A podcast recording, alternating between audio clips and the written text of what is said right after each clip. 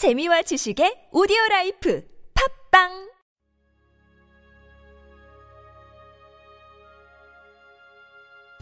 하나님은 나의 주님이십니다.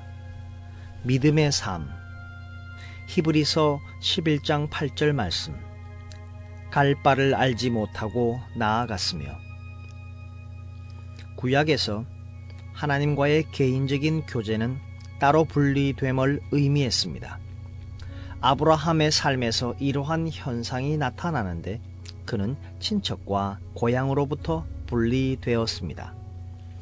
오늘날 이러한 구별됨은 위치적인 개념보다 정신적 도덕적인 면에서 고려됩니다. 만일 우리에게 가장 가까운 사람들이 하나님과 인격적 관계가 없을 경우 우리는 그들이 세상을 바라보는 관점에서부터 자신을 분리시킵니다. 예수 그리스도께서는 이를 더욱 강조하셨습니다. 누가복음 14장 26절에서 알 수 있습니다. 믿음은 자신이 어디로 이끌리는지 전혀 알지 못하지만 이끄시는 그분을 사랑하고 아는 것입니다. 믿음의 삶이란 지성이나 이성적인 삶이 아니라 우리에게 가라 명령하신 그분을 알아가는 삶입니다. 따라서 믿음의 뿌리는 그분을 아는 경험적, 인격적 지식에 있습니다.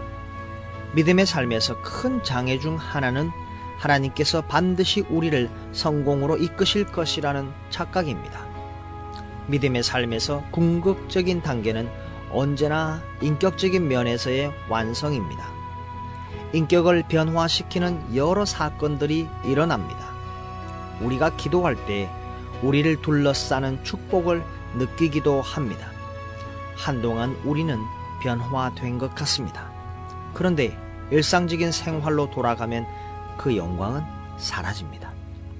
믿음의 삶이란 날개를 펼쳐 저 높은 곳에 단숨이 날아오르는 삶을 의미하지 않습니다.